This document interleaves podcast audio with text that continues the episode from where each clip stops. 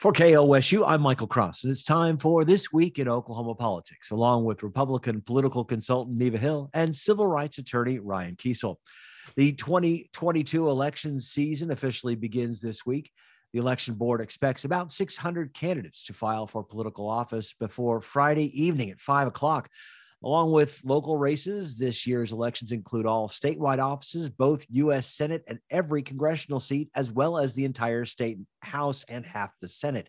Are there any races you think we should be watching? Ryan, let's start with you. Well, I mean, if you look at just the filing right now, and you know, everyone keep in mind we're taping this Thursday afternoon, so there's a lot that can happen between now and the close of filing at five o'clock on on Friday afternoon of this week.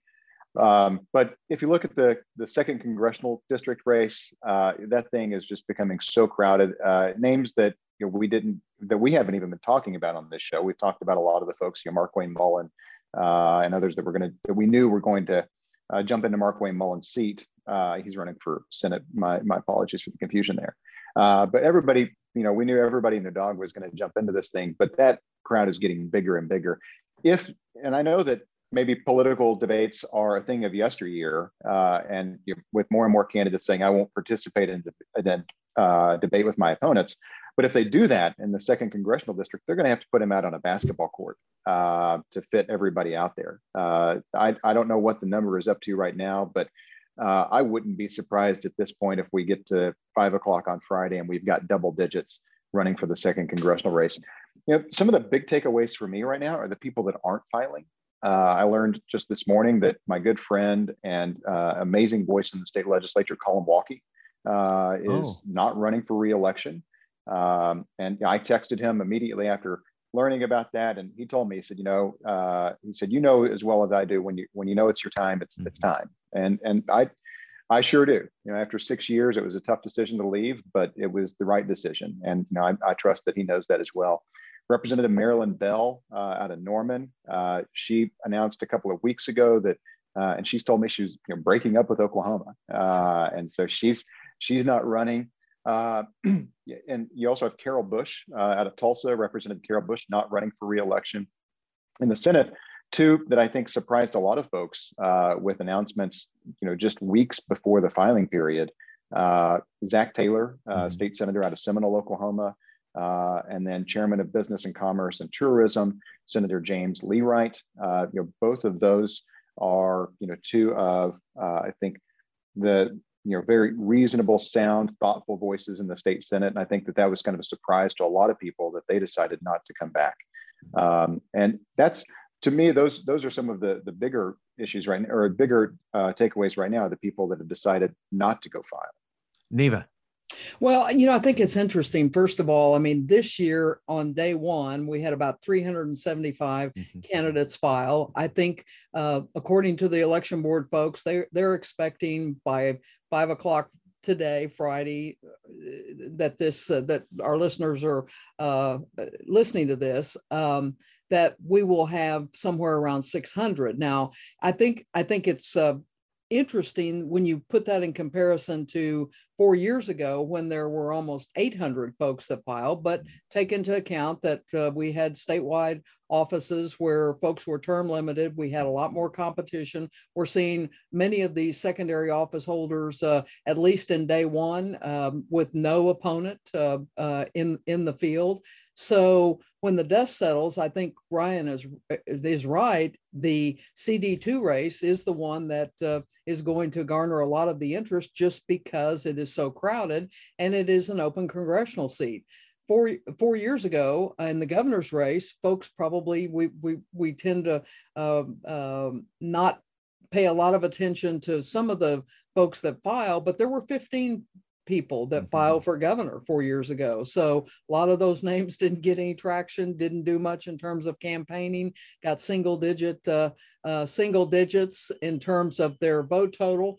But at the end of all of this, what we have is races from the US Senate and the congressional races all of the statewide legislative races and all the way down to uh, uh, we have the judicial races going on, district attorney races, as well as the uh, courthouse races, some of the uh, seats that are up there. So it's always a fascinating time. Ryan is right. I mean, there are always these folks that uh, for whatever reason, incumbents that decide not to seek reelection. Sometimes they they're thinking about it for months and finally just make that decision literally within hours of uh, having to uh, either sign on the dotted line or say that they're not running again. So i think next week we'll we'll be uh, looking with interest in in when the dust settles uh, to see if there are any real, real surprises or whether it's just kind of a normal uh, sequence for this year and the election cycle that we're in.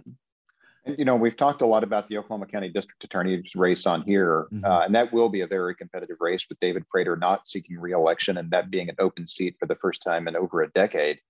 Um, but one of the continuing themes that I've seen with these DA races, and you know, I'll say again, the most powerful elected officials in the state of Oklahoma are district attorneys. And I was looking through the list of incumbent district attorneys today, uh, and many of them have filed for reelection. And again, uh, many of them are currently, as of as of taping, still running unopposed. Uh, and that just can, you know, just continues to baffle me that you know we have this incredibly powerful position, um, and folks get reelected without any opposition.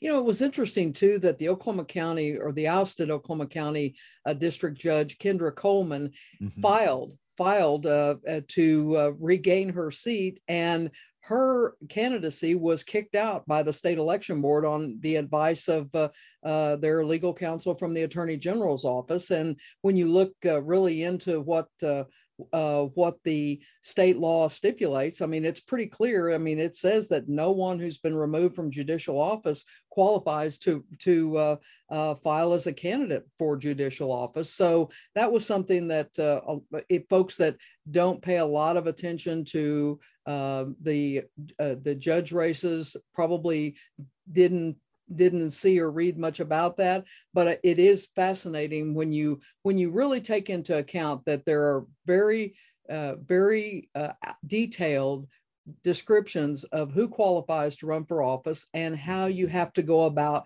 making that declaration of candidacy so one thing we'll see early next week are the potential for any challenges to these folks that have filed for office. Uh, uh, and we'll go through the process of the uh, election board determining whether or not uh, that is going to stand, the, the, names will stay on the ballot, or whether they also uh, potentially could be kicked off. So the dust will settle in a few days, and then there'll be time to print the ballots and on to the election. A Republican candidate for state superintendent attacks Stillwater schools for its bathroom policy. Education Secretary Ryan Walters is threatening to take action against the district for its policy to allow students to use bathrooms conforming to their gender identity. Neva, what action could Walters take against the school? Well, I think I I think that's a big question. I mean, certainly he is uh, uh, he has said that he wants uh, the uh, the attorney general to uh, weigh in on this, and I think I think it's interesting when we look at this whole conversation. This is a policy that was enacted by the district in 2015. This is not something that has just cropped up in in the last few weeks or months. And so I think the conversation at the school board meeting Tuesday, where it was standing room only, you had uh, folks from all sides wanting to weigh in. It was not a time when the uh, board was going to take any action, but they did allow ample opportunity, over an hour, for folks to uh, express their opinions. Uh, and um, and and I think we saw a mix based on the the reports of what occurred. But in this instance, I think the battle is are there are there going to be outside forces and outside groups that uh, that weigh in, even perhaps outside the community, that try to uh, uh, stimulate and have this conversation, or will the the folks that are directly involved in the school, both in terms of administration as well as the uh, the parents and the students themselves involved, uh, how this will really play out. So, you know, we have an interim uh, interim uh, superintendent uh, there who basically uh, made the statement, I think, during that meeting that that the district their aim was to follow what they viewed as best practices and that they wanted to avoid the politics of the issue.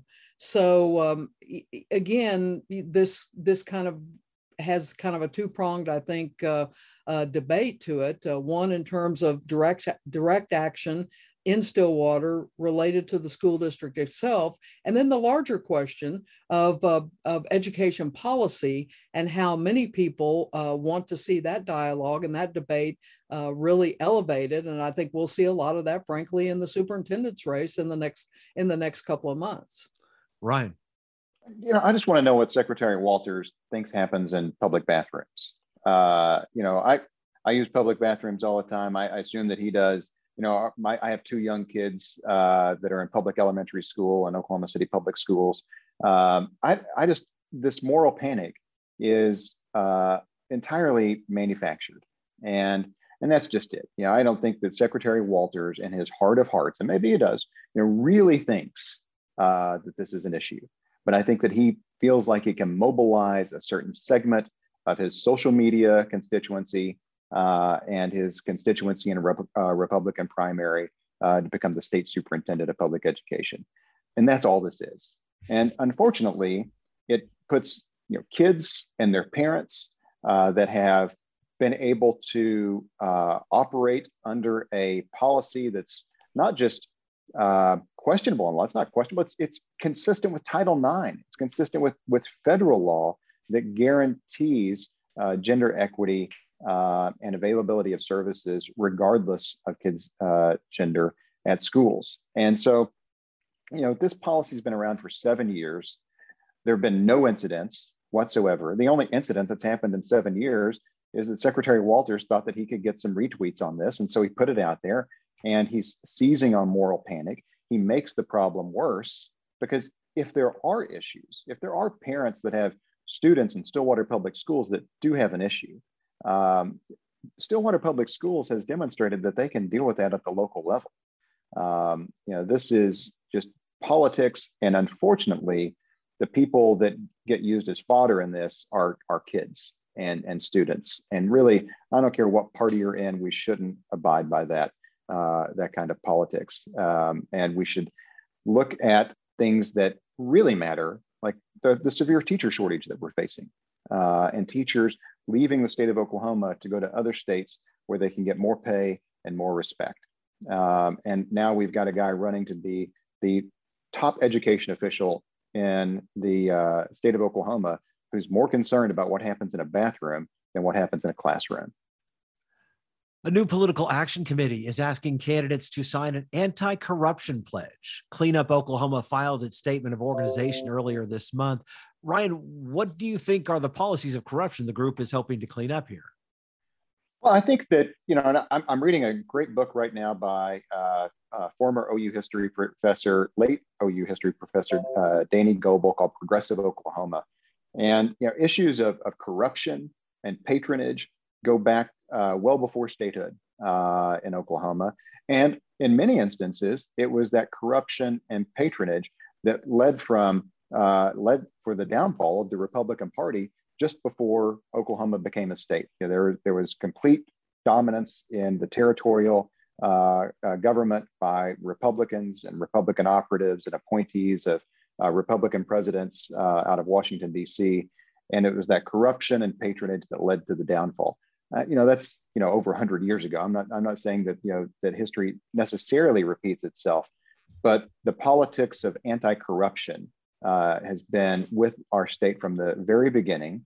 I think that when you look at Joel Kintsel, who has now jumped into the race uh, against Governor Stitt in the Republican primary, it's pretty clear that corruption and anti-corrupt or anti-corruption is going to be a key plank of his gubernatorial campaign. And you know, part of this goes back to the governor's own insistence and successful insistence at getting more executive power uh, in the governor's hands to make appointments without um, having to go through boards, without having to go through the legislature, um, you know, turning boards from governing boards into advisory boards. And whether you agree with the governor's appointments there or not, uh, I think that charges of patronage uh, and cronyism are powerful whenever you're out on the doorstep. And um, so I, I, I, think that we'll see a lot of this, especially in that Republican primary. And Joel Kintsel has really drawn that line in the sand. And I think that that's going to be what his campaign is about. Neva. You know, it's interesting. I mean, you have a group that just forms two weeks ago, files their paperwork, and now they roll out this uh, uh, this website and say we want everyone that's running, everyone that's in office to sign this pledge. And I think we see a lot of this kind of activity going on Oklahoma across the country in political circles while they try to um, uh, engage, uh, particularly elected officials, and say, We want you to sign this, or someone running for office, and you must sign our pledge and tell us you will absolutely do this or not do that.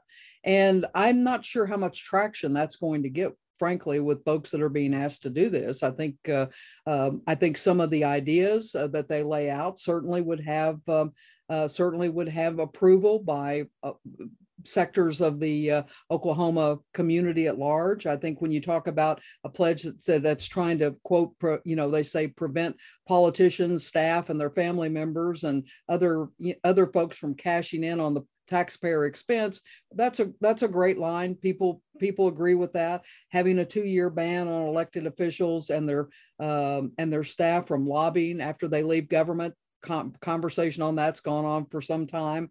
Um, asking now, I thought one of the interesting things was saying that they wanted uh, folks that uh, rec- they wanted to require politicians to disclose their tax returns. Uh, you know, people in, in public office file annually a financial disclosure mm-hmm. statement that does that does give information uh, in terms of their financial um, uh, uh, wherewithal. But to say someone's going to uh, uh, uh, give their tax returns, I mean, they're not running for president of the United States, and that's not been something that's met with a lot of interest in a lot of sectors. And then this idea, you know, again, they've kind of infused into their mix on the pledge that they uh, support this independent redistricting committee, which commission we've talked about that on this show. Um, I think there's certainly a lot of uh, a lot of folks that have more questions maybe than answers on that whole idea. But then you have the open, you know, the Open Records Act, and and, and when you talk about subjecting the legislature to the Open Records Act, uh, I mean, we are one of only a few states, I believe, that uh, that don't have uh, the legislature under the umbrella subject to the Open Records Act. So that would have, in a public uh, public discussion, probably a lot of uh, support. But again, folks that are running for office or in office are they going to be interested in some of these uh, this kind of all-encompassing umbrella of i'm going to sign a pledge agreeing with all of these things i think that's uh, probably uh, going to be a, a, a real heavy lift, uh, at least at this point. Governor Stitt officially signs a bill to criminalize abortion in the state of Oklahoma. Senate Bill 612 makes the practice illegal with a penalty of up to 10 years in prison and a $100,000 fine. There are many other anti abortion bills also heading to the governor's desk. Neva, how many more anti abortion bills will we see cross the governor's desk? I, don't know what the number will be, but I think it's the governor's made it clear that uh, he wants to uh, sign every uh, piece of legislation that is a, a pro life piece of legislation that crosses his desk. So this is nothing new. This has been true since uh, day one when he took office.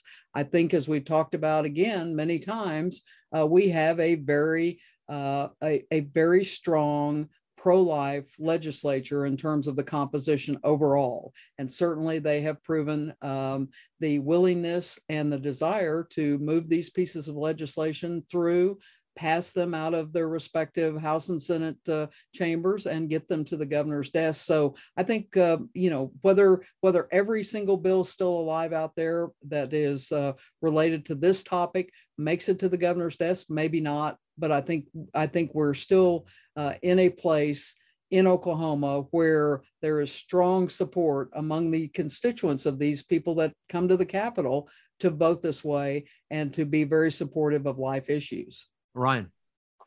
Well, you know, uh, the governor, and I'm reading now from a tweet from Catherine Sweeney, who uh, is an NPR state impact reporter here in Oklahoma, does work with KOSU. And, uh, you know, she, she pointed out that during the governor's press conference for Senate Bill 612, Governor Stitt said that he represents all 4 million Oklahomans and that they overwhelmingly oppose abortion.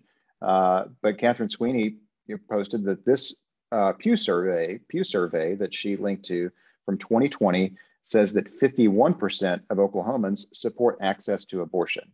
Uh, that doesn't mean that 51% of Oklahomans support abortion on demand. Uh, but I think that Oklahomans, like everyone else, have, uh, in many instances, very nuanced views on reproductive rights and who should be making those decisions uh, and how those decisions should be made. And so that's, I, I, I really think that, again, pieces of legislation like this that hurt all of Oklahoma's women um, you know, are then you know, built uh, around a political campaign speaking to a very small group of the uh, electorate for whom abortion is the you know uh, ride or die issue at the ballot box. Um, I, I, think that I don't doubt that uh, large majorities of Republican primary voters support pro-life legislation. Uh, but I think whenever you start asking, should there be exceptions uh, for rape or incest? Um, I think that even Republican primary voters would say, yeah, there should be exceptions there. Uh, and that's not the case with Senate Bill 612 that was just passed, that was just signed by the governor and would, uh, you know, absent some intervention from the judiciary, go into effect later this summer. Um, so I, I, really think that you know we have we have so much going on for our state right now. Um, you know, I I I find myself you know, really excited about what Oklahoma is doing, but it's it's difficult uh, to kind of have that excitement uh, when you know that half of our population is having their healthcare decisions taken away from them uh, and put in the hands of a legislative body that thinks that they need to check a box to get reelected. And I got news for you. Uh, legislators, Republicans and Democrats, can vote against these pieces of legislation, and the Democratic caucus is you know, far different than whenever I was there. It used to be you know three or four of us, uh, you know, Representative Toure, uh, Representative Shelton, and Representative Jeannie McDaniel, and you know we would vote against these things, but there weren't very many over in the House. And you know now you've got all House Democrats voting against it. I think you had all but one Senate Democrat voting against uh, these pieces of legislation, um, and they're getting reelected. And I think that you know again for most Oklahomans, abortion is a nuanced conversation. Candidates can have that. And really, you know, the, the ballot box, gas prices, inflation, jobs, um, you know, what uh, decisions that women make with their doctors uh, and their families is really not the thing that drives most voters at the ballot box. A new poll shows a majority of Oklahomans support not changing their clocks every fall and spring. The Amber Integrated Survey found 47% of respondents prefer permanent daylight savings time, while 24% have, like having daylight standard time. Still, another 24% like the current system. Ryan, do you think this will help push legislation to end the practice of moving our clocks forward or back an hour? No, I don't. I, I think that uh, you know we've this is this has been a debate ever since we put this into place. There there are you know there are organizations, uh, research organizations that just study nothing but this. Uh, you know, what happens to productivity? What happens to the economy? What happens to uh, traffic safety uh, whenever we change or don't change times at different parts of the year? Um, I, I, don't I don't think that this this poll uh, really moves the needle one way or another. I think it tells us you know, everybody loves to complain about daylight savings time. Um, I love to complain about daylight savings time, but I also love daylight savings time. Complaining about it's one of the things that I like. Uh, and you know, I, it's it's good to have something to complain. And I like, you know, I just like a, a little mix up throughout the year, keeps me on my toes. Uh, and you know, boy, that that uh, that early sunshine uh, after we uh, move our clocks forward, uh, that's great uh, and then you get to you know feel like it's it's time to start watching football and uh, you know getting getting ready for for bowl games whenever it goes back. That's I, I just think that um, most Oklahomans, uh, even even those Oklahomans that have very strong opinions about this, and I know that they're out there. And my statement on this will probably get KOSU more email than than anything that I've said in, in the last several years that I've done this. But but I will say, even for those of you that are you know strongly in favor of, of changing uh, and eliminating daylight savings time, you're going to miss complaining about it. Neva. well, you know, when when Senator Marco Rubio um, talked about this, he's one. He was one of the Senate uh, co-sponsors of the Sunshine Protection Act, which, by the way, last month in the United States Senate mm-hmm. passed mm-hmm. unanimously on a voice vote Um, he said that this was an idea whose time has come, uh, no pun intended. but uh, uh, I, I, think you're right, Ryan. I mean, we, we love to talk about this. This is one of these great poll questions. Mm-hmm. Yes, uh, you're going to find that the uh, results are going to be consistent among Republicans, Democrats, and Independents. Give them three choices, and you're going to have three three answers, and basically split the pie whichever way that particular poll comes out. In this instance, 47%, the poll that was cited, uh, said, I believe, that they favored permanent daylight savings time. Uh, whether that happens or not, I mean, it's interesting. In Congress, uh, you have uh, Nancy Pelosi, who's made no indication of what her uh, attitude on this is. You have uh, uh, the White House saying that there's no official position being taken yet on this matter. So even though these are not life and death debates on on a, on the particular subject, I think it is something that probably needs to kind of move through the process and and see what happens. I mean, we've got we've got states all that have been uh, all over the board on this since since uh, somewhere around I think it was 2015. About uh, 30 states have introduced legislation. We're one of them. I mean mm-hmm. that that continue to uh, have this uh, ongoing debate. It kind of fluctuates back and forth. It's kind of one that's it's a perennial discussion uh, that usually comes about this time of year right. when we're all you know still in the aftermath of being mad about it or glad about it. So I have no doubt we'll probably talk about this next year as well. Well, and that's just it. I we we got to be careful, uh, folks. If if we if we just resolve this next, we're going to cut down all the Bradford pear trees, and we're not going to have anything to talk about in April right. in Oklahoma, uh, or or at least anything that that doesn't involve the kind of life and death, you know, real issues that that happen out at the Capitol. It, it's good to have uh, some some you know small smaller fluff issues out there. Ryan and Neva's comments do not necessarily reflect the views of KOSU, its staff, or management. Programs like this are made possible through support from KOSU members who are listeners like you.